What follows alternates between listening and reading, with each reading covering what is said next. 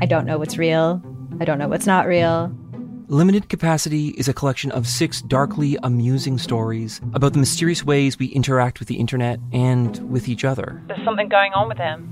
It's like an act. I don't trust him. What? You're staring at me like I should say something, but I, I don't really know what to do here. That's the whole name of the game. Don't talk about how the town isn't real. You understand? Limited Capacity, available now on CBC Listen or wherever you get your podcasts. This is a CBC podcast.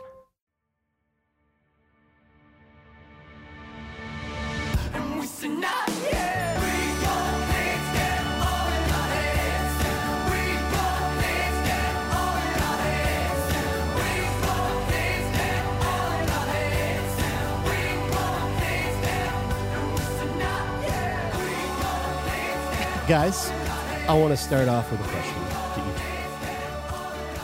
Go ahead. What are Taylor? What are you grateful for? Um, grateful for. Oh, I'm grateful for my dog. Grateful for you guys. Grateful for the podcast. Grateful for. You only really get one thing, I think. Yeah, I don't know. I don't know. I, get grateful for I. I, I don't know why you just like decided that you get to be grateful for so many things. But uh, I'll give you one more. Sure, I, I can see you're going down that road. Just take one more. Um, right now, um, in this very moment, I'm grateful for the incredible uh, skyscape that is happening in front of me with beautiful passing clouds, very light blue sky, and uh, and a gently setting sun. Very nice, very nice. I'm looking at the same sky, uh, Tay, and and uh, yeah, I, I feel that. Uh, hey, Lauren, what are you grateful for? I'm grateful for this little butt nugget. Uh, that little that little cat. pussy, that little pussy there hanging out. oh God, I'm great. You guys, Yeah, on. look at that pussy. Yeah, that's right. I'm grateful for that pussy. For that wop. guys, come on. Taylor, what? We're talking Huh? about her cat, dude, not a WAP. I'm just trying to make pop Yeah. culture references. No, no, no, no. What? WAP, I know pop. WAP- Cul- I know pop culture. I don't think you Wait, know. is it WAP or WAP? I Because said- I, I- thought it was WAP. I say WAP. I know pop culture. Do you say? I think Lauren, you're it's the one. That, WAP. you're the one that has a WAP. Do you say WAP or WAP? It's a wop. You It's call a it whopper. WAP? Um, That's W O P. What? Wet? Wet? Wet? I don't know. Wet That's os- just- wet. os That's what the kids are saying. I I'm would the youngest one here, so I can say Yeah. this I is would what say- the kids I would- are saying. I, Lauren's right. I, I did go to theater school, okay, and I did study uh, intensively accents, and I think WAP is what you would say if you were uh, proper English. I think WAP is what you would say if you were standard North American accent. So I'm going to go with WAP. Um, and thank you for allowing me to mansplain how to say WAP. I think you were wrong though. uh, here, yeah, no, I know you're going to get to me eventually. So, what I'm grateful for is um, sophisticated, intellectual, mature, genuine conversation. Um, the thing, you know, those those those moments where you like really connect with a person on a deep and meaningful level level through the sharing of ideas and exploration of of thought through conversation. And that's that- what I'm thankful for, and I'm and I'm really grateful that I get that in my life uh, somewhere else other than here because usually with you guys I never fucking get that. Well, you know what, Brian? Uh, you're not going to get that for the first 30 minutes of this episode, but Fuck. the last half of this episode, we do speak to a doctor, a smart person doctor, Dr. Uh, Larson, and he specializes in wastewater. Um, and he's an epidemiologist and he's studying COVID. It was a real, he's a, he had some really interesting things to say and we had a really fun time talking to him. So, Brian, in, in, in terms like of what that you're, guy. in terms of what you're Yeah, grateful yeah. for, that is on the way. However, you're not Until gonna, then. you're not going to get that until then. um, I'm going to go next. Uh, I am grateful for I am grateful for you guys. I'm grateful for Lauren's WAP. Um, I am grateful for uh, all of the people who you know what I I'm going to get real serious here for a second. I am really grateful for all of the people out there who trust us in in holding their attention because I think that uh, you know, uh, in especially in the last like six months, where life is like completely flipped upside down and there's a lot of information coming at us constantly on a day-to-day basis there's a lot of different places that we can shift and and give our attention to. And i know that there's a lot of people out there that trust us in giving us their attention. And i think that's kind of a i think that's a really i i i'm very grateful that people uh, give us that time and give us give us that part of themselves because um, yeah because it allows us to keep doing what we're doing and and kind of ties into what Brian was saying there. So that's what I'm grateful for. Do you so know what? you so you listening to this right now, you driving your car or With all those ears. sitting on your toilet taking or a shit, yeah. in your kitchen making some food. Do you ever wonder how many people are We listening see you to and we us love you. Who, who are listening to us while they're while they're uh, Yeah, while they're I do. fucking? How many people are how many people was are gonna wiping their two. butts not right not now? not not actively, not actively going. Hey, let's put on Sick Boy podcast and fuck. But like, you know how it's like, you know, podcasts just play in the background. Lauren, I see your face. Just let me finish here. It, it, podcast is playing. Okay, just let me finish. Let me finish. A podcast is playing. You know, it's playing as you're cooking food. Okay, let's let's use that as an example. You're in the kitchen, you're cooking, and you're cooking dinner for your for your beau who's like just about to get home, right? And you're listening to a podcast. You're listening to your favorite podcast. Just happens to be this one. And your beau comes in from a long day of work, and they see you in the kitchen cooking them dinner. And they feel grateful to see this, and and so grateful that they're kind of turned on a little. And you know that thing like sometimes you're cooking, and your partner comes up behind you and like kind of hold like pulls you in a little tight and gives you a little, like a little nuzzle in the neck, a little kiss, and then like that kiss, you know, that shit like gets received, and you turn around and you're like, oh, we're gonna we're gonna do it right here on this hot hot fucking stove. This stove that's like that's fucking really hot. thought about this. Yeah, yeah. that. And then and then so then you hop up on the stove and you and then like clothes rip off and and the next thing you know you're having passionate passionate love making in the kitchen. Yet guess what? Your phone was way over on the counter. It's still fucking plugged into Google and and hey Google is just blaring This our, is our voices. such an abstract situation. you don't think that's a possibility? I mean, certainly You know what? possible. dude, think likely? of think of anything. It's possible. well, it, Like, it makes like, has anybody ever fucked to listening to this podcast? For sure, for sure. Yeah, but for like, sure. yeah, for is it common? Mm, maybe maybe not, but it does. It has for sure happened. But Do you it- think like this it's way more common? Way more common to be taking a shit. Did you say this one, this episode specifically? This episode specifically. I you think, for sure, out of the, the the thousands and thousands of people that are tuning in right this moment, someone's cooking their beau at dinner in, in the kitchen. Their beau just got home. They just kissed their neck. They turned around, jumped on the hot stove, and fucked. Yo, dude, do you think that we could wingman somebody who's really like kind of horny right now with their partner and be like, "Yo, hey, you guys, listen to me. Listen to me right now. If you're if you're listening to this podcast with your partner, look at them right now. Look them in the look them in the fucking eyes. Just whoa, Brian, you know, you know, just, Especially and just if you have tell headphones them- on and tell they them can't that you hear Fucking tell, tell we're them you saying. love them and just Oh, God. just just smash your Oh, smash your God. face. Whoa, don't say, oh, don't say no, smash. no, No, no, no, no, no, Don't say smash. Do it. You're taking Oh the my love. You're God. taking the love out of it. Dude. Yeah, this hey, isn't look, love. look, look. Let me say this. The reason Sorry, I that was a little bit aggressive, but When- you know, I was just getting, I was, I was feeling it. when I was talking about that, it made me think about. Good the- thing your partner's not around there, Brian, or else you would have yeah, she, yeah. Just would've- I would have left. I passionate, would have passionate love. Well, that would have Yeah. been great. It would have been like an orgy. People people are having sex listening. People are having sex recording. I mean, It's yeah, a exactly. shared experience at Yeah, that point. what guys? I'm grateful for the shared experience of this podcast. shit. This has gone in such a direction. Okay, hold on, hold on. I'm reining it back in here. When we were talking about that, though, people like potentially having sex while we're on in the background. I, who knows if that happens? I'm sure it's happened once at least. but it made me think about. It made me think about the the day that we found out that our good friend Matthew Amy up passed away. And Matthew was uh, he was the first person we ever recorded the podcast with outside of the three of us. He was episode three, ter- uh, um, uh, brain cancer. If you haven't listened to it, I very I highly suggest you go back and take a listen because it's it kind of set the bar for what we were trying to do. and anyway, it was maybe about two years after we recorded that, or a year and a half later. Uh, Matthew passed away. His brain cancer caught up to him. It took his life. And um, and the way we found out was I was sitting on the toilet taking a massive dump at our friend Steve Lund's house while we were doing some recordings there. And I remember like mid shit reading on social media that Matt had died. Now, in the moment there was nothing funny about that, and it we we were you know I I quickly ended my shit, got out of the. I think I even yelled to you guys that he died while I was on the toilet. Got out, we all embraced.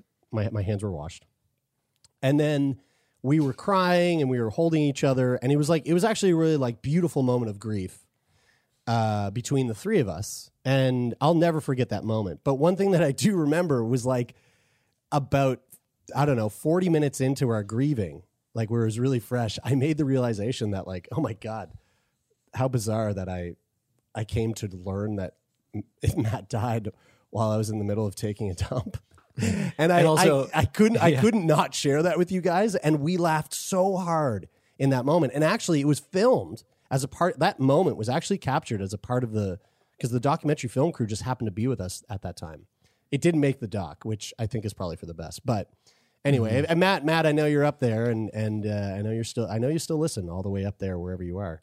And I But how know- many people- And I know that Matt would have laughed really fucking hard at that. How many how many people find out bad news like that though well, that's while, that while was they're taking a shit? That was what I said. I was like, Yeah. how how many Yeah. people do you think have like how many people do you think have learned that someone in their life has died while they're pooping? And that oh was the- man, so Dude, many. so I mean, many- if you're regular, you're doing that shit three times a day. Okay, well then, how many people do you think are fucking while they listen to us? That's Dude, what I'm saying, three, Taylor. I'm I'm three x a day, bruh. Really? Man, I thought- so I shit So- like I shit like five, six times a day sometimes, Lauren. so that's that's um that's kind of like uh that's a like sort of a sad realization how many people realize that but like we've we've told this story i guess at the end of a podcast once but um when taylor and yeah. i Oh, found the guy um basically dead on the floor in the calgary airport Right, yeah. i was mid shit and was like taylor was like oh my god oh my god like freaking out and i had to like like I looked under the stalls and saw this guy like basically dead on the ground that needed CPR and was like, I'm mid shit right now. Like, Did and you- obviously not you- funny at the time? But I Did was you like- wipe? Like you were like, I need to go C- I like- do CPR. Did yeah, you wipe because I hadn't first? started wiping it. So I, so like I like like half-assed wipe. What- ha- ha- I did a half-assed job at wiping and with like power wipe like twice, like and like just. I heard just him too. He was like, it, right? Like, he was going, and I was like, Brian, there's no time for you.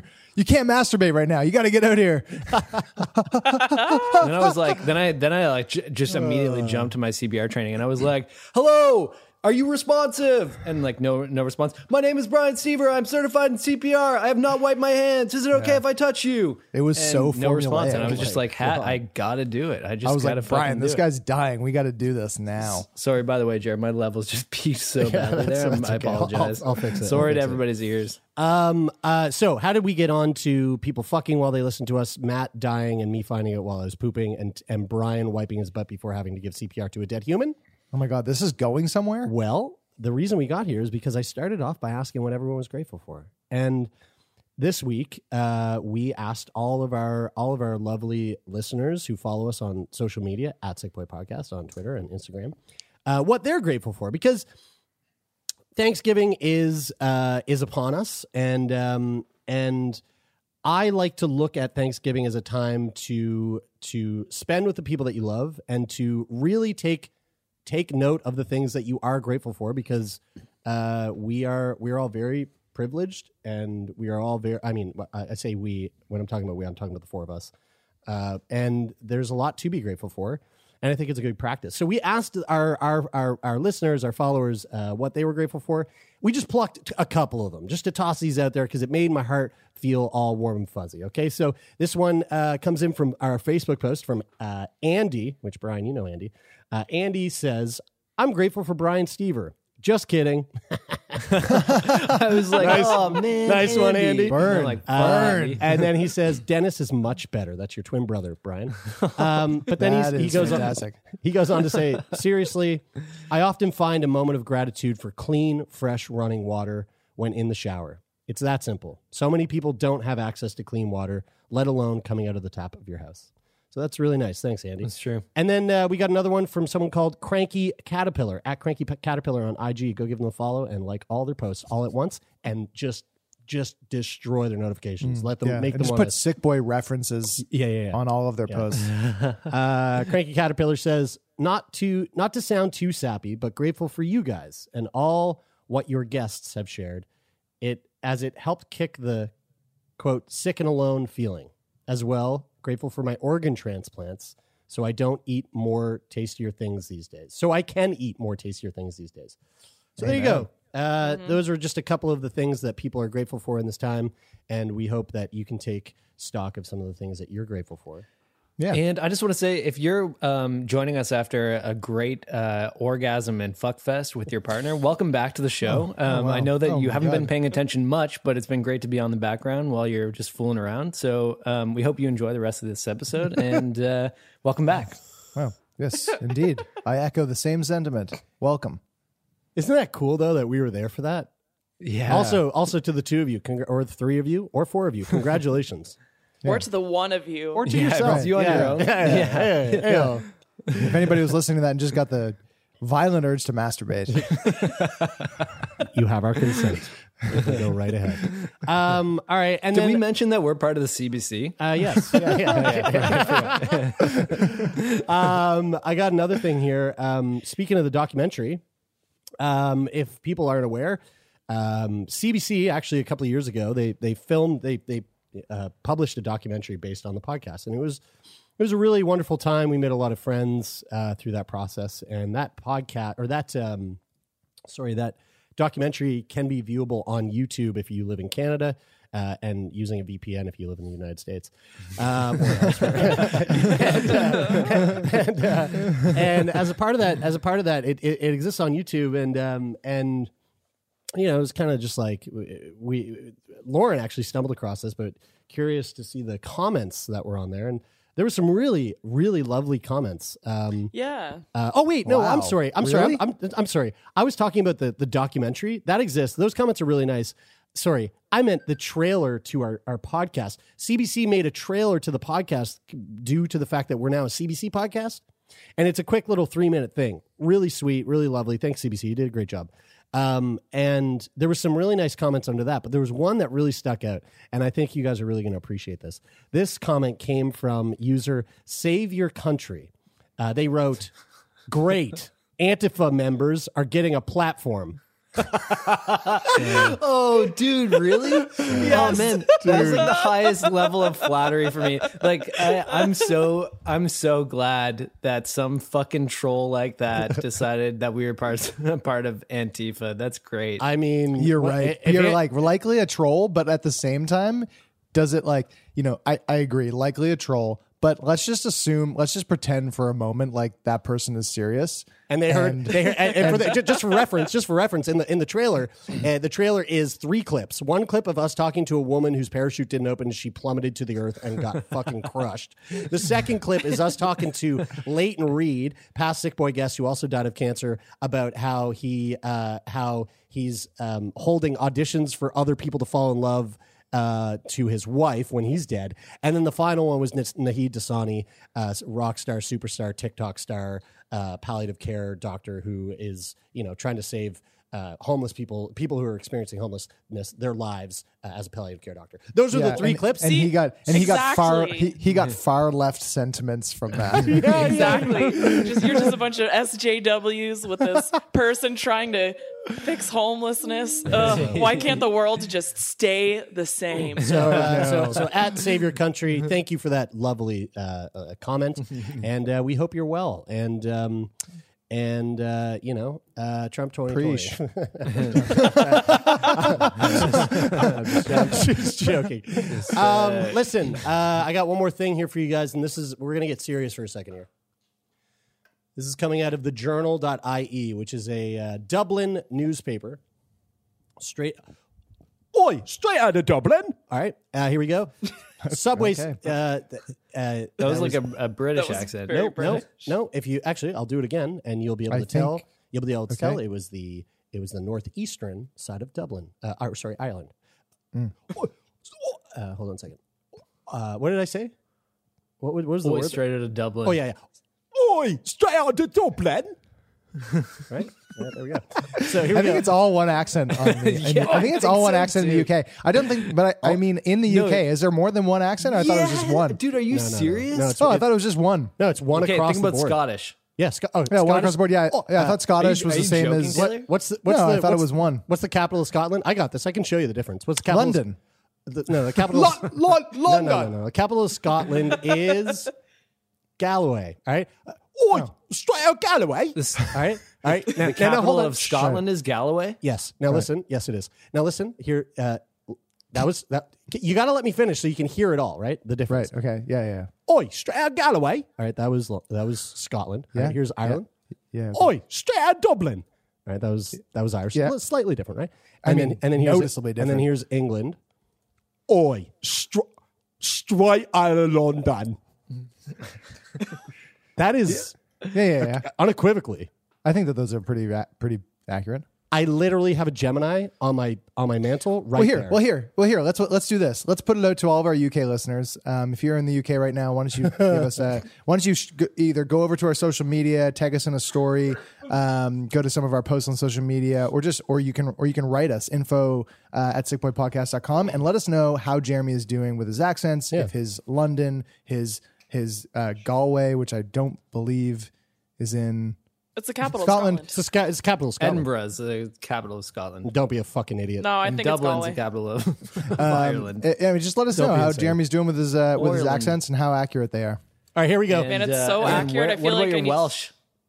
Oh, Welsh. Um, uh, w- and the the capital of Wal- Welsh uh, Wales is uh, Capital uh, is is I believe. It's probably I close. think, yeah, probably Oi, close. oi, straight out of Glasgow. all right, all right, here we go. Let me fucking let me get through this fucking piece. All right, here we go. Uh, from the journal, uh, i.e., straight out of Dublin. Subway sandwiches contain too much sugar to be legally considered bread. Support. Oh my Supreme- God. Supreme Court rules. Philly uh, D covered this the other day. The Supreme Court today ruled that sandwiches made by Subway contain too much sugar to legally be considered bread. The ruling today arose from an appeal from Bookfinders Limited, a Subway franchisee, which claimed that it should not have to pay VAT as many products it sells are, quote, staple foods and should attract 0% VAT rate. Mm-hmm. VAT is uh, That is uh, the it's European It's- tax. Tax in different places across the world. Uh, however, the five judge court ruled that the sandwiches must attract a rate of VAT due to its sugar content. They go into like the percentages and stuff that I it's Yeah. so beyond me, but basically It's five times more. It's like it's five. It's five times more the amount of sugar than is allowed per like the weight of the item. the law It is, the you law is wild though. serious? It Yeah, is. yeah. It is wild though. Like I, I, um, I don't think that they should be able to say that their their food is a staple food. I agree with like the ruling in that sense, but like it's fucking bread. Like I get that it's I get that like it's really high sugar content and it's not healthy, but like when you look at it. Yeah, but it is, like, looks like bread. bread? It tastes like bread. Yeah, but like Well, it's, that's- it's like bread so bread. I- so I one of mean, the- obviously it's not healthy. I went but- to the comments because now I'm all about comments now that I saw that uh, Antifa comment that, I, Oh, that I thought was so great. I went to the comments. That's and not a good place to and, be. Uh, and yeah, yeah, I went. The, I, I live. In, I live in the comments now. Um, the their comments were. Uh, th- this was kind of interesting. It was. I was like, huh, make, he makes a, makes a good point. Uh, this is coming from someone named Peed Off. Uh, that's uh, three e's. Peed Off. Uh, with that much, oh, and actually, they're probably from Dublin. So, with that much sugar in a sandwich, it should be called a biscuit. Yeah, dude, he's got a real, point. I'm not done. Real bread should contain no added sugar. Wonder how much sugar in those burger buns from fast food outlets. Get a big blast or jar for a burger. Maybe them a market for some blast. No sugar. Just take the part of that. There we go. You got like slowly more uh, um, uh, Peaky Blinders. there That was- at the Yeah. end. and slowly less comprehensible. Well, like, but that like, was really good, isn't- Taylor. I was actually so that actually was a uh, South London, uh, sorry, sorry, North North London, uh, Norfolk, Birmingham. uh, Bir- Birmingham accent uh, that was set in the Birmingham. same time as Peaky Blinders. So good job. I don't know, Wow. man, guys. I hate to be the far right guy in the group right now, but I believe in freedom of speech. And if you want to make bread with a fuckload of sugar and call it bread, even though it's more like a cake, you should be allowed to do that. And Seriously. these are and the- you could be a member of stances that are Congress, Brian. You could be like a member Yeah. of Congress because this whole story, it's like what it reminds me of. It's like the reverse of when Congress declared pizza a vegetable. Do you remember that? What? No, No, I don't remember Y'all that. don't know this? No, Oh, okay, I'll, I'll look it up. No, no. The, Amer- the U.S. Congress declared that pizza was a vegetable so that it could be like sold in school lunches more than it should be. I don't know, Know dude. this? Like when sometimes I tell my girlfriend that I'm going to get potato salad when I go get a poutine because really it's just fucking still potatoes mixed in with oh. some other like Dude, That is a another genius thing, life you know? hack. that Right, really like made me want the a dressing is the gravy. potato salad. Yeah, I know, dude. Don't you want potato salad? Especially if you have like a stuffing potato salad, because then it's just other vegetables. Oh, yeah, it's because it contains two tablespoons of tomato paste, so that was sufficient. is uh interesting is this so having having said this you know like the fact that um in dublin in ireland uh subway sandwiches contain too much sugar and legally can't be considered bread does that change your thoughts or feelings on the next time you're hankering for a, a meal and the only option is subway does that change the way you would go about it No. Absolutely. It, it makes does it more me. appealing. oh Yeah. wow. jesus christ Yeah, if anything, that way. bunch of It, animals it changes it for me mostly because I I wasn't aware of how much sugar is in it. Like I I'm I'm you know aware that Subway isn't healthy, but like in terms of like having Subway compared to McDonald's, I would think that Subway would be the healthier option. Yeah. And to be fair, I worked at Subway, so I like I Yeah. I have insider knowledge on that. And like the vegetables are are mostly like real vegetables that they cut up in the back. Yeah. So Brian was a uh, Brian was a sandwich artist for sandwich a artist. time. Three I days didn't get paid. I, vol- I basically volunteered there. I, you know what's funny? I got fired from Subway on my third shift because I was making conversation with the manager, and uh, she said, "So what? What are you? What are your interests? Or like, what do you want to do in university or whatever?" And I was like, "Oh, you know, like this for me is like a stepping stone. I'm um like looking for alternative career options too, and blah blah blah." And she's like, "Oh, you mean you're not committed?" To this job, and I was like, "What do you mean?" And she was like, "You're looking for other work," and I was like, "Well, I'm like 18." she was like I, she was like i'm i'm She was like, "I don't think this is gonna work out." She and was I like, "I'm home. sorry, Brian, but we are only looking for lifers here. Okay, Lifer, Basically, this is a lifers only uh, Subway franchise. Lauren, what were you going to say? You were going to say you knew someone. gonna yeah, so like I, I I knew somebody that got given a platter of free cookies from Subway because he Mm. never got vegetables and he got Subway like every single day and because he never got vegetables, he saved them so much money that they gave him a fucking platter of cookies. But like and speaking hero. of Subway cookies, exactly. Like for me, this knowledge now makes Subway more appealing because now I just think of it as like two cookies with like meat, mm-hmm. cheese, mm-hmm. jalapenos, all Yeah. the all the rest. In the Yeah, yeah, yeah. so now BLT. I want it. So, Exactly. Now I want Subway. pastry- yeah, yeah, sandwich stuffed pastry. I Mm-hmm. knew someone. I knew someone who got fired from their job at a gas station, and on their last day of work, I walked in to get a slushy, and he said, "Don't get a slushy," and I said, "Why?" And he said, "Because I poured a cup of piss into it." And I said, "That's Wow. crazy." And he Is that said, legal? "No, uh, no, uh, No. no, totally legal. Yeah, sure. I'm sure it's legal. No, I, don't think so." Slushies.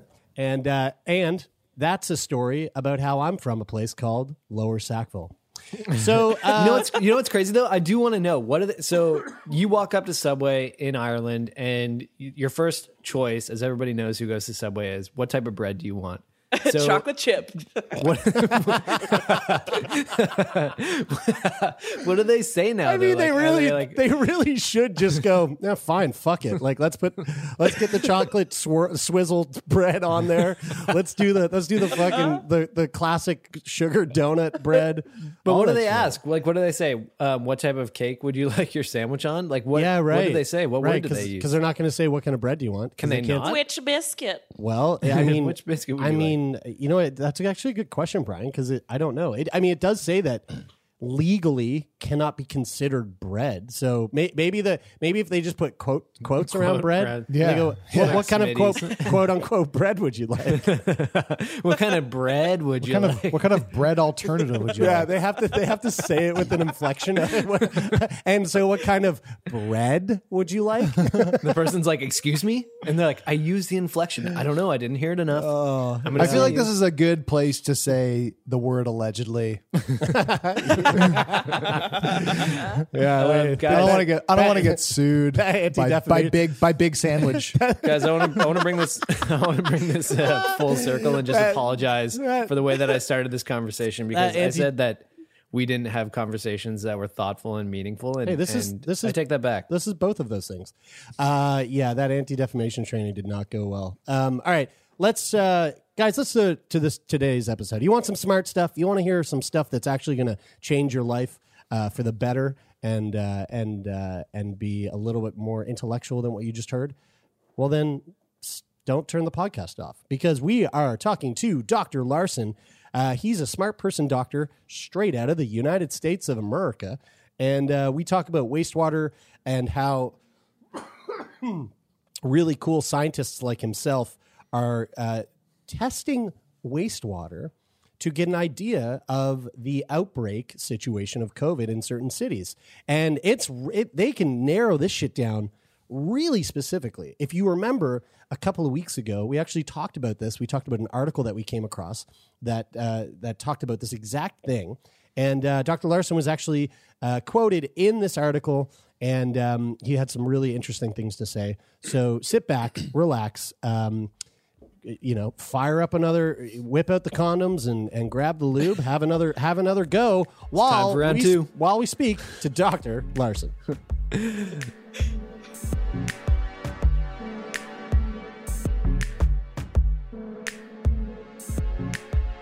we are sitting here with Dr. David Larson. Uh, doctor, I'm gonna I'm gonna pose this question to you, which I've been I've been asking most of the people that have a DR in front of their names.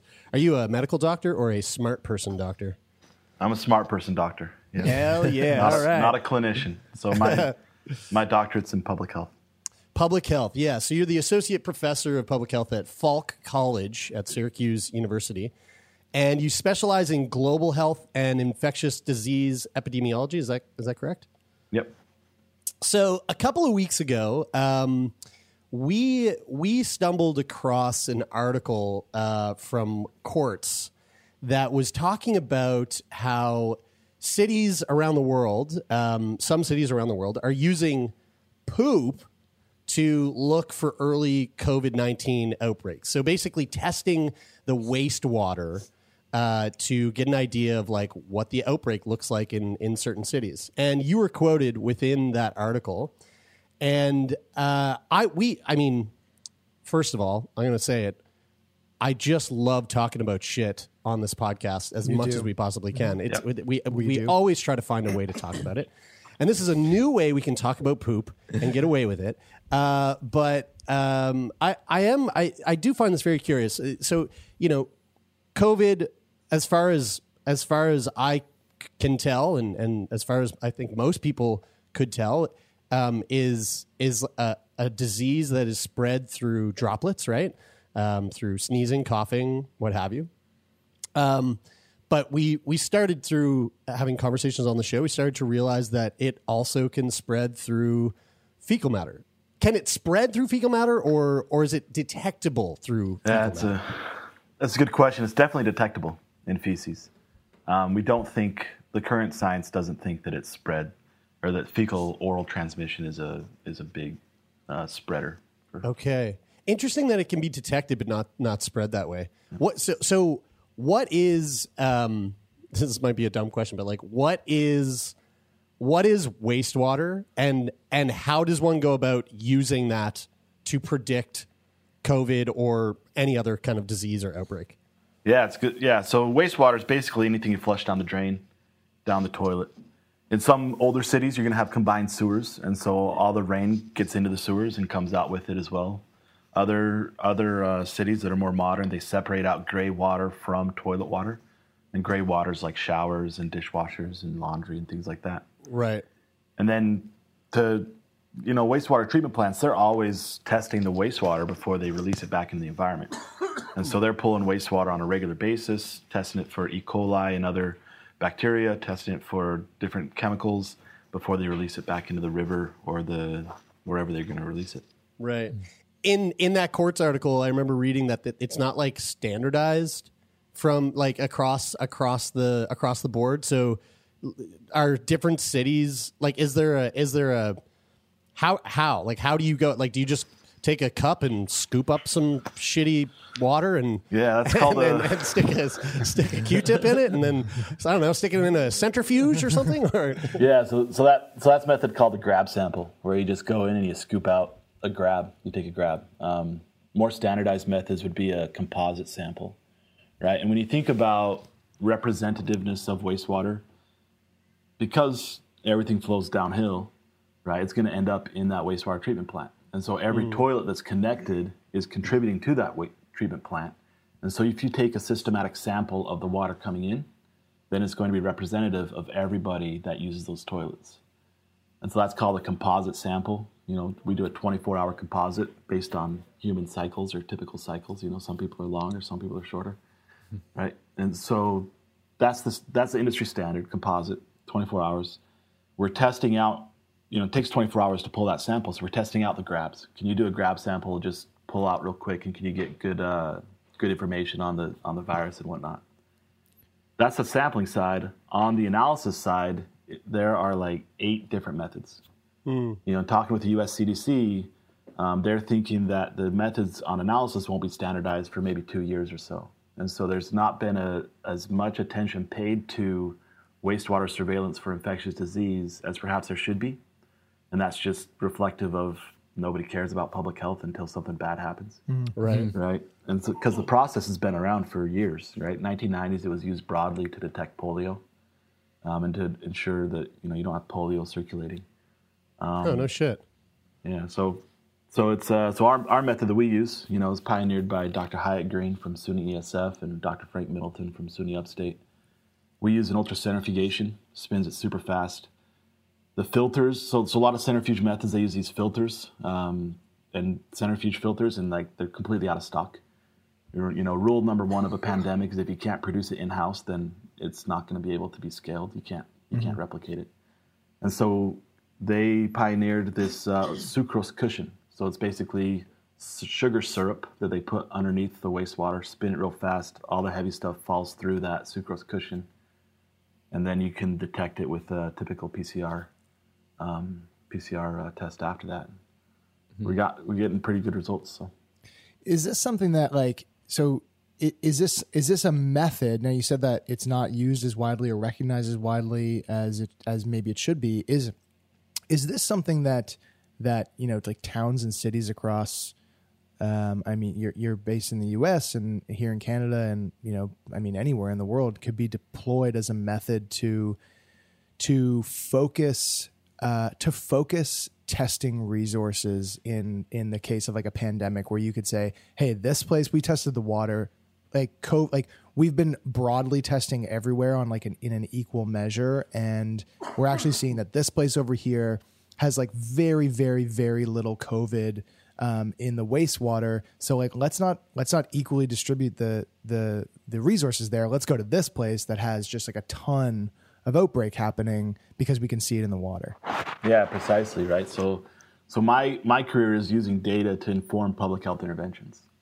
And you look at how devastating COVID public health interventions are. You know, you're talking economic lockdowns, social isolation, and all of that comes with severe, severe consequences. You know, we haven't seen the end of the, the, the pandemic recession. You know, my, my, my two girls, or I, I've got three girls, but the two older ones, you know, they're, I don't know what's going to do with their social and mental health. You know, it's, Mhm. we're still going to see what happens. So if we had had wastewater surveillance as a preventive measure across the country or across a country, right? You could see where coronavirus comes in, and then you're looking at targeted interventions at the early stage of the pandemic, right? And and you know we know that coronavirus or any type of emerging infectious disease will come in through the airports, comes in through the larger uh, mm. transportation hubs, and then mm-hmm. spreads out. And so there were times when you know my family out west in Utah, they're like they have no coronavirus in their state, while we're mm. in New York just getting getting pummeled in New York City, and even the state of New York, New York City gets pummeled, and it takes a, an entire month before it gets into upstate where I live. Mm. And so by June, July, you know, maybe it's throughout the entire state, but there's likely parts of the state that it's not there. So hmm. that's one of the big pieces I'm interested in is using this to make us more open, we have to learn to live with the pandemic. If we're not going to go, if we're not going to go ultra aggressive like New Zealand or, or China or New, Ze- or Vietnam, then we have to learn to live with the pandemic and hmm. and knowing when we it's safe to engage and when it, and when we need to pull back. That's- Is is the intent to look at? I was reading a great article in the Atlantic yesterday about dispersion, and it was talking about how the um, COVID nineteen is is overly dispersed. So it basically it doesn't. It's not standard that if, we talk a lot about R naught, but that's not really a good measure of how um, the virus spreads.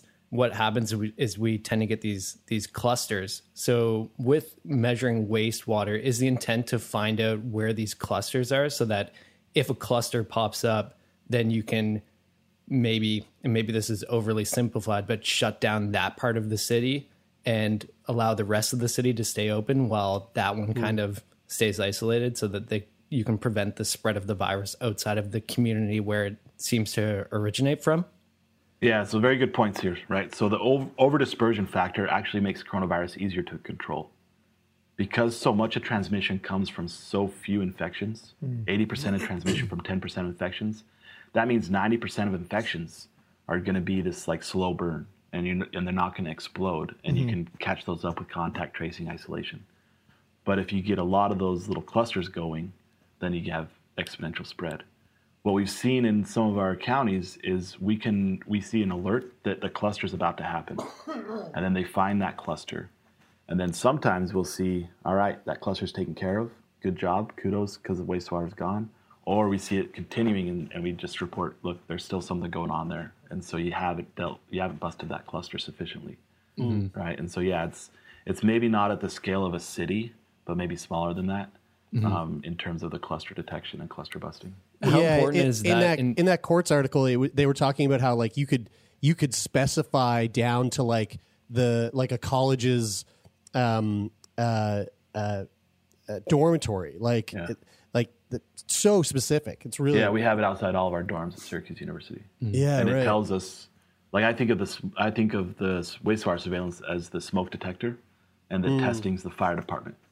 And everybody's focused on let's Mm. just test everybody, and they, they have they have no clue about the logistics, about the supply chain, about the person Mm-hmm. power that that would require to test everybody so often. Yeah, And it's massive. similar resources. to fight, fighting fires. We don't have a fire department in everybody's house. You put a smoke detector, and then you call the fire department when necessary. And so we, I- we deploy when we need to. It's a there great was a there was a really great point um, that I heard that that if you're trying to so say somebody comes in and tests positive and you're trying to figure out who they've been in contact with so you're looking and you're trying to test all the the people that they have may have potentially infected with the statistic that you brought up that um, 80% of the infections come from 10% of the cases. They, they said that we shouldn't be looking forward, we should be looking backwards and finding out who infected that person and finding out who they may have been in contact with because odds are that if they infected you, they infected other people too. And um, I, I'm imagining, I imagine that this could play a huge role in public health outcomes on a, on a broader scale because if we're able to determine where these clusters are, then you know all of these. You mentioned your your uh, daughters, then hopefully they can live uh, go back to a quote unquote somewhat normal life, and instead of instead of having to stay isolated right now, we could open up a little bit more. And is, is that is that kind of what we're trying to do here? Yeah, that's that's that's basically what I got why I got into this, right? I'm really in my in my career I really focus on negative results. So I've I've got a lot of experience with malaria surveillance in sub-Saharan Africa and malaria elimination. And and how do you know a pathogen a pathogen is actually gone? Is you have to really measure it. You have to get out there and you have to have a ton of data. And so I one of the cool data products that we produce is the probability that a community has coronavirus under control. And right, and so, and then the early warning that if it jumps out of control, we know before you know in the health system. So, Hi, I'm Jesse Cruickshank. Jesse Cruickshank. I host the number one comedy podcast called Phone a Friend. Girl, Let's phone a friend. Not only do I break down the biggest stories in pop culture with guests like Dan Levy and members of NSYNC, I do it with my own personal boy band singing jingles throughout because it's my show. It's your show, girl. New episodes of Phone a Friend Yeah. drop Thursdays wherever you get your podcasts. So work it, girl. Yeah, work it. Okay, that's enough.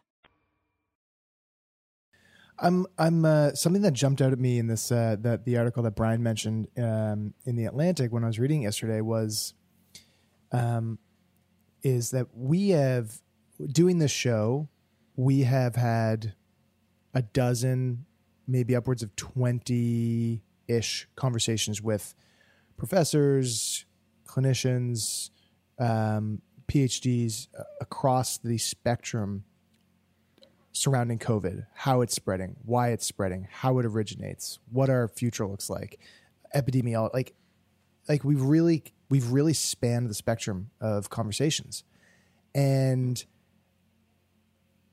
I was reading that article and going, this dispersion thing is new, is relatively new to me. I mean, I've heard clusters, I've heard of super spreaders, but I haven't.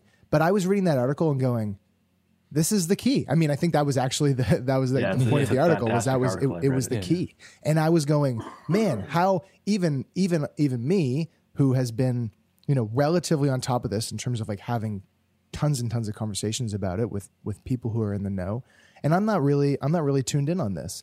It, it is is it something? Is this like cluster and dispersion over dispersion?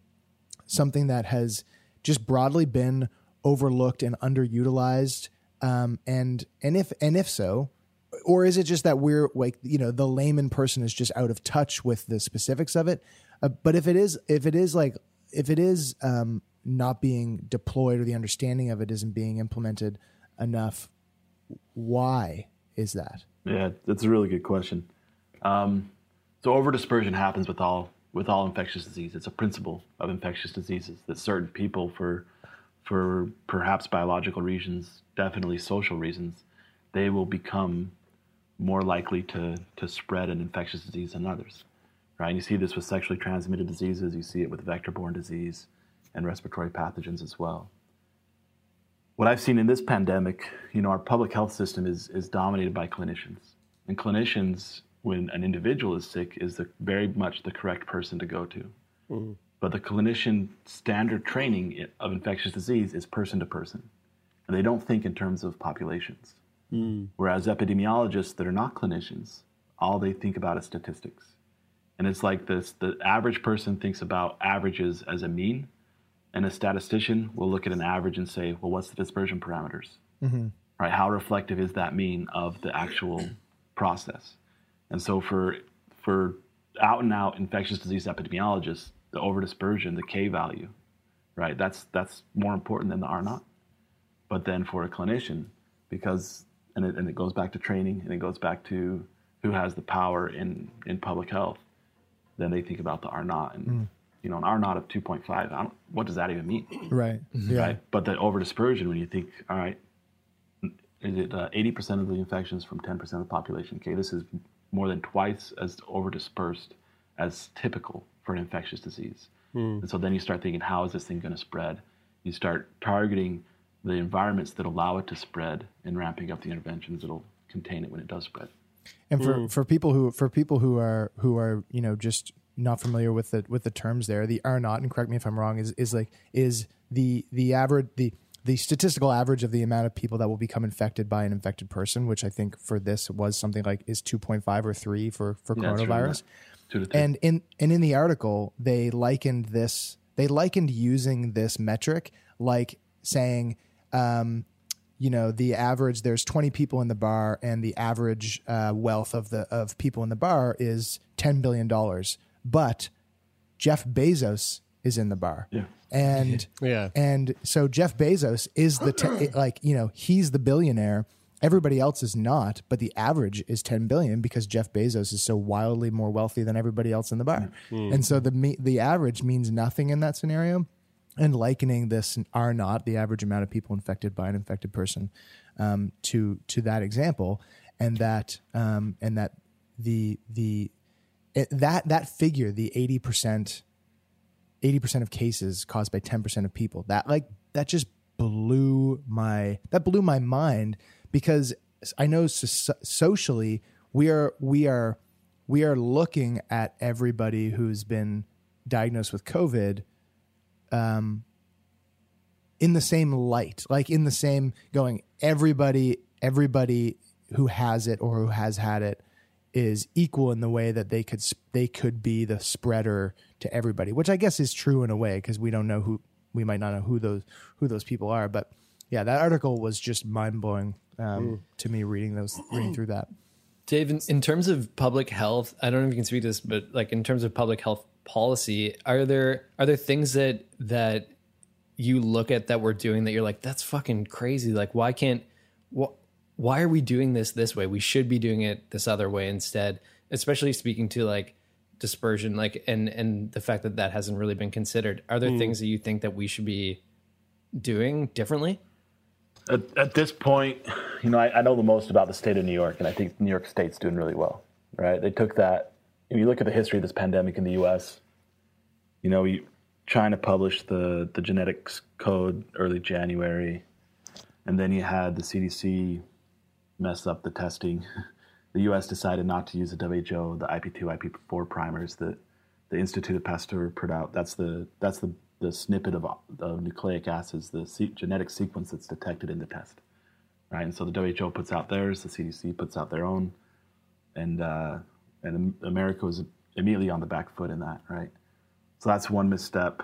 Um, the misstep around masks was a Yeah. was a huge one, right? And I I'm still frustrated. You know, in public health, the trust of the public in public health is paramount. Yeah, they have to trust the scientists. They have to trust the officials because if you lose the if you lose the people, then you lose any type any any hope you have for control. And so that was a huge misstep, and I and I can understand the fear of you know the the shortages in healthcare workers because healthcare workers are more exposed. But I would have trusted people to to, to send in masks, even though even though that uh, that it, they we, they were known to be effective.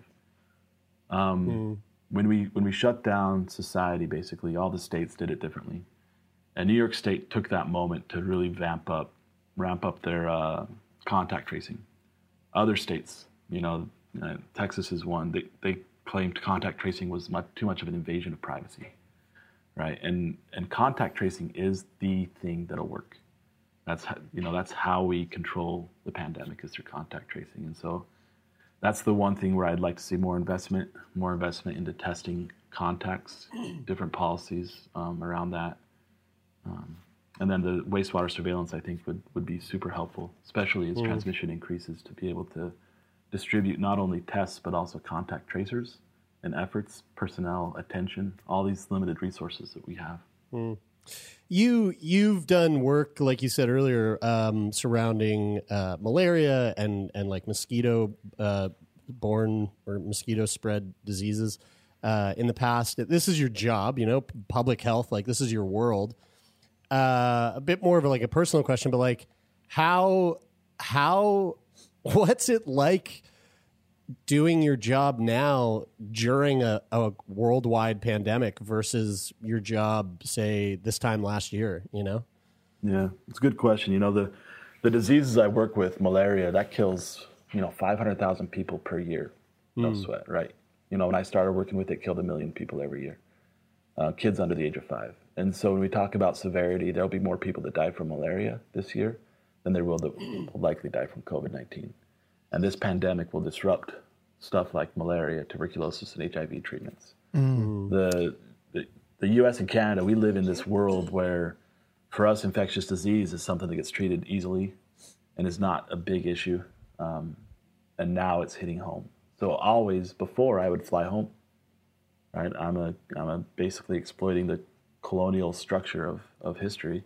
I'd jet in and do some work, fly home back to my bubble here in the U.S. and and be fine that way. And so now it's a very different thing when when my kids are the ones at risk. My parents are the ones at risk from the Mm. disease that I'm that I'm trying to trying to fight. You mentioned um, you you hit on something that um, that came up. Um, I can't remember what I was watching, but it came up in uh, might have been Bill Maher I was watching, but anyway, um, they were talking about uh, what you just touched on there with uh, things like tuberculosis malaria, um, and I think it was HIV was the th- was the three that w- would take hits, um, and you're seeing um, rates of those rates of those uh, infections and diseases um, and deaths related to those uh, going up as a result of um, efforts being being deflected towards COVID so heavily. Um, can you speak to that? What what like what is the what can, is there a quantifiable is there a quantifiable impact there and is it and and are we and and are we overkill on on resources towards COVID in relation to its you know I don't want to underplay it because it's obviously it's it's something that is worldwide something that we have to tackle but is it you know is it overkill on resources towards COVID? Yeah, good questions. You know, uh, first take you back to the 2013 Ebola epidemic in Western Africa, and malaria killed two or three times more people than Ebola did. And and why is that? You know, malaria is a very treatable disease, as is tuberculosis. HIV is very preventable, and you can even treat HIV so it never develops into AIDS. Into AIDS. And so when the when the health system is disrupted by an external event, it could be a pandemic, it could be conflict, it could be uh, a flood. Then you'd remove access to care for people who have endemic disease transmission in their communities. And with that, without access to care, then you're subject to some of these illnesses that are very deadly but are very treatable. And so they just shoot up. And so it happened in Ebola where Ebola kills, destroys health systems. Um, really, really, it's really bad on the health system. Um, but it doesn't spread to the general population nearly as easily. Right. And so it wiped out the health system in West mm-hmm. Africa, decreased access to care, disrupts all the attention focuses on that, disrupts everything. Now, are we spending too much attention on COVID? You know, I would argue that we're not spending enough attention on these others, and that's been the case for, for decades, right? And and mm. with COVID, its potential to we've seen what it can do when it's unchecked in Wuhan, in Lombardia region of Italy, in New York City, where it just overwhelms hospitals, and you start and you and we would start to see the similar effect, where non-COVID deaths, but pandemic caused deaths because people can't get access to care. And that's the big fear with COVID is it just is, is overwhelming. Um, as we learn to fight it, our strategies may change, and the tools. And we shouldn't judge the decisions from earlier this calendar year on the tools we have currently and the understanding we have currently. Right. And I remember reading an article about COVID in sub-Saharan Africa, and I, I was just sick to my stomach thinking about the the huge effects that it might have in sub-Saharan Africa. But it turns out maybe it won't. You know, there's not a lot of transmission or there's not a lot of severe illness from COVID over there. and so, you know, you have to balance all this stuff. What what do you like? What what is your uh, outlook on on the future on the next like couple of years? Like, are you, you know, I, I know I know it's still so early in into this process, even though it feels like it's been a fucking lifetime. Um, but what do you do? You, know, are you are you feeling hopeful or or or is it is it a bit of a bleaker outlook than one might hope? Well, I'm always I'm always optimistic as a as a person. You know, I, I carry an intrinsic hope that you know the, a pandemic's not gonna it's not gonna destroy that. It's tough times, and there's I think there's difficulty ahead. And to be real, it's going to be hard, and it might get worse before it gets better. Um, in terms of a vaccine, I I've seen thus far uh, an inordinate amount of political pressure placed on the Federal Drug Administration and the Yeah. CDC, and so I trust the WHO. And the WHO has done a fantastic job of, of grouping, pulling together a number of countries and, and vaccine um, manufacturers to get the best vaccine. You know, not all vaccines are equally effective.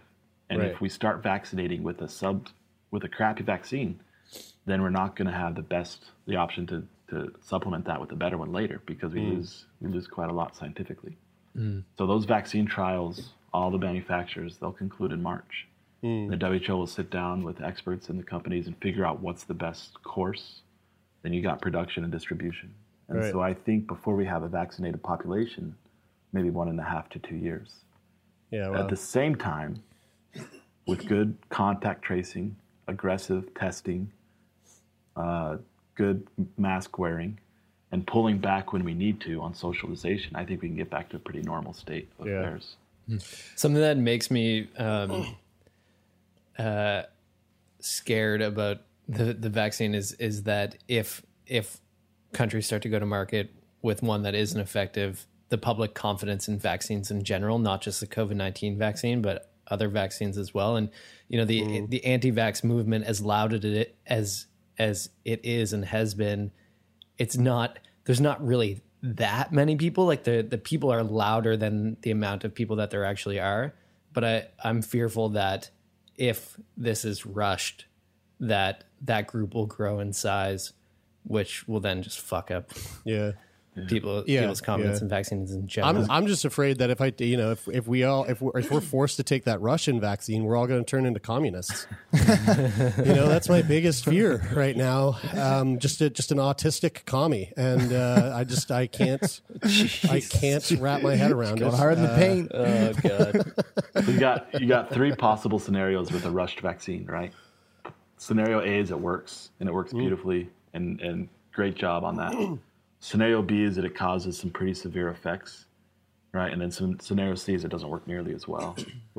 And so you know, I don't know. We, I just think we need to wait. We need to be patient. It's going to Yeah. be rough, but we need to be patient and let the science do its job. You uh, you mentioned um, you mentioned how uh, how crucial it is that that for for public health to work, there needs to be trust in, in public health. You people need to be on the same page with the facts and the data.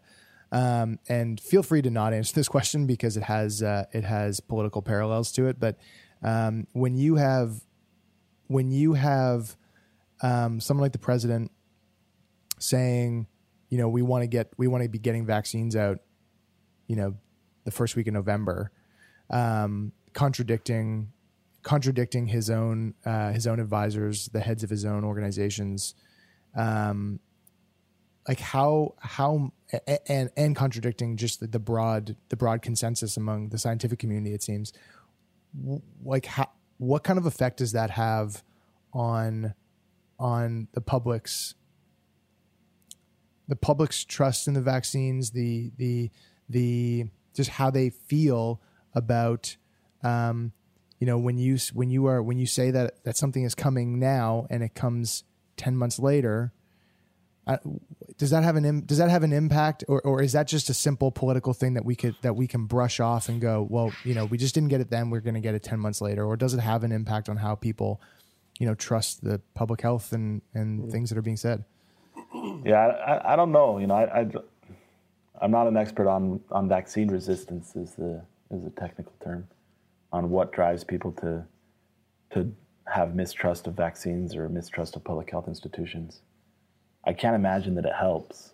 You know, I can't imagine that any type of disinformation helps. And and there's a recent Cornell study that 42% of, of disinformation about the pandemic has come directly from President Trump, which is staggering. Um, and it's and now You know, he has I think- covid Now he has it. So that's yeah, right. But- who knows? but Who knows you what know? will happen Like- now? You know? Right. Like I thought that too. you know the the status like i don't know does he have it or not Yeah, like so right, much of what comes out of his mouth is patently Yeah. false and so you know i just I know, i just kind of throw my hands up in exasperation I'm not a uh, I'm not a conspiracy theorist, but Yeah, uh, but but uh, Jer has Jer has Jer has taken my my complete resistance to conspiracy theories and kind of brought it like slightly above the line over the Just a past like six Just months. It's, uh, just a just little bit. little, you've been yeah. you've been infiltrating my brain and it's frustrating. You're And, making uh, it sound like I actually believe in that. no, I know that you don't, but I know that you have. I know that you have more fun with them than I do, and I that have has rubbed off. That has rubbed off on me. Mhm, Um, mhm. And uh, and I won't lie. When I saw that headline this morning that Trump had had um, has COVID, I was like, Fake. or does he? And, Yeah, like, does he Oh, want to avoid? Does he want to avoid another debate? Does like does he want this? Does he want His- that? I his- was like, yeah, his- oh my I- god. I, I mean, if his next tweet comes in, it's like hydroxychloroquine, I'm I'm I'm I'm free. cured. I, am cured. It took two God. days. Yeah, who fucking knows? What a, what a what a world we live in. And and you know what's so great? It's October. It's the spookiest month of the year, and there's been a lot of spookiness in this conversation. And I, I to be honest with you, I loved it. I want to wrap it up, but before I do, I want to get just spooky, just a little more spooky. Just a one one last question, um, Dave. How worried do I have to be of these brain eating amoebas coming out of Texas? Dude, those things are gnarly. I don't know, are man. It's like those things come out of the water, get in your brain, and, and you're dead almost, it seems. Yeah. That stuff's, I, I don't know anything about it other than what I read in the press, and what I read in the press is, is disgusting. Amazing, Super dark. amazing. It's, Yeah, it's even so- spookier that you don't know anything about it, and this is Yeah. and your job You know, and is in- wastewater. This is in- great. In general, humans have a, a propensity to pick up on really uh, low statistical probability events Mm. and then become afraid of them, right? Yeah, yeah. Because you think about what's the absolute probability of you getting a brain eating amoeba. There's like 300 million people in the U.S. and there's like two people that got it. Yeah, right, so right, If you if right. you're afraid of brain eating amoebas, play that lottery and play it hard. You're probably gonna win it before you That's get to it. brain eating. That's it. And this all month you, is the all month you to hypochondriacs out there, it. listen up. Yeah, yeah. Buy a lottery ticket. Uh, Dr. David Larson, this has been a real treat, man. Thanks for taking the time out of your day today to sit down with us and uh, drop some knowledge on wastewater and COVID and all things spooky. Yeah, thanks for having me, guys.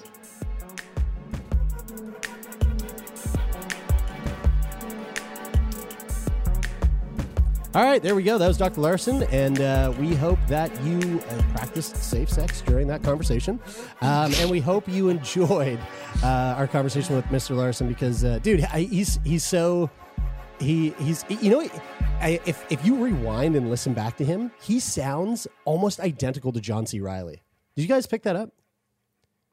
I did not at the he time. He sounds very, very much like John C. Reilly. The whole time I was talking to him, I was going, "God damn yeah, it!" you- you yeah, could like a re- like a like a like a really chill John C. Reilly. yeah, like John C. Reilly in an interview, like like Yeah. just just him being himself. Yeah. So is he like the Dr. Steve Brule? Yeah. Of this podcast? yeah. Wastewater, it's for your health. guys, guys, guys. Uh, dream guest. Oh my Dr. Steve, Dr. Steve Brule. Guys, Dr. Oh. Steve Brule on an April a uh, on a great on a. Monday or a Friday that just happens to fall on an April first. That would Oh, that would be. be. Let's put. We're putting it out into the universe, happen. guys. Yeah. Yeah. we're putting it out into the universe. Wheels in motion. I'm gonna, I'm gonna draw. A, I'm gonna draw a tarot card after and see if see if I can that see if makes I can sense. help That's the me best- manifest that's- that into reality. That's the best way to do it. um, all right. Well, folks, really, we do love that you uh, you took a little uh, listen to that, and uh, like I said from from before, uh, I'm I'm grateful for all of you, and um, I think that I'm speaking on behalf of all of us when I say that. So thank you for listening, and um, listen. That's it. That's it for this week. Or that's it for this Friday. But we come at you every Monday, every Friday. And if that's not enough for you, if you are still drooling and frothing at the mouth for more content, um, you can follow us on social media at Sick Boy Podcast on Twitter and Instagram. We, we're on Facebook for all you old fucks out there, because I know a lot of you uh, coming in from the CBC. You love the. Uh, but what about Facebook? You guys, uh, you can go over to Facebook too. We're there too. Uh, we just don't give it quite as much love as we do over uh, on Instagram and Twitter. we're young, we're but if, if you want to, if you want to follow us, give us a follow. Leave a comment. Let us know what your thoughts are, and uh, we would love to hear from you. Yeah, we definitely want to hear your questions, your comments, but most specifically, your concerns when it comes to Jeremie's offensive attempt at UK accents. Uh, if you've got any, uh, any, any, anything that you'd like us to read on the show, like some s- cool stories, uh, you can go to sickboypodcast.com slash contact. Um, if you want to apply to be on the show, sickboypodcast.com slash contact.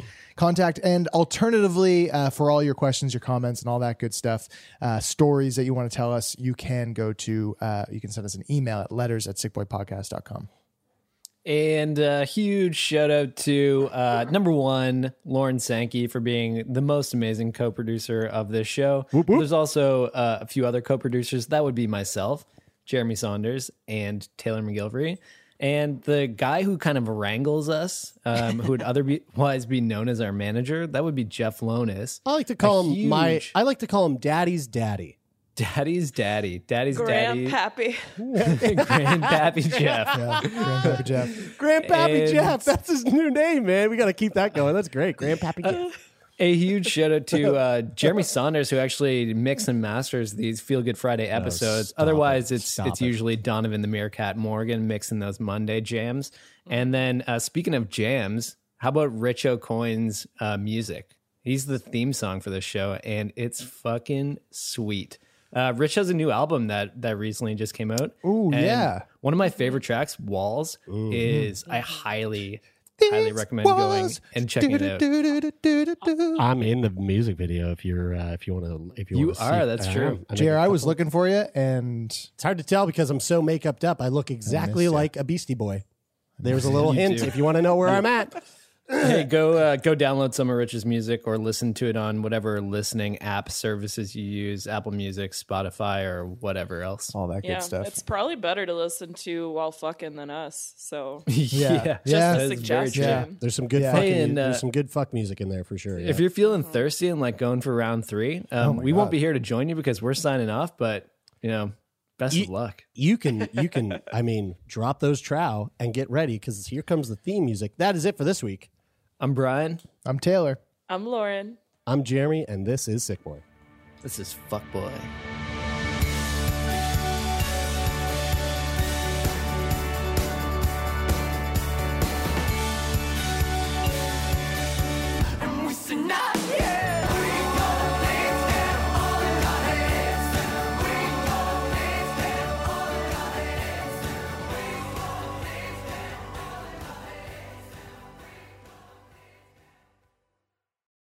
For more CBC podcasts, go to cbc.ca slash podcasts.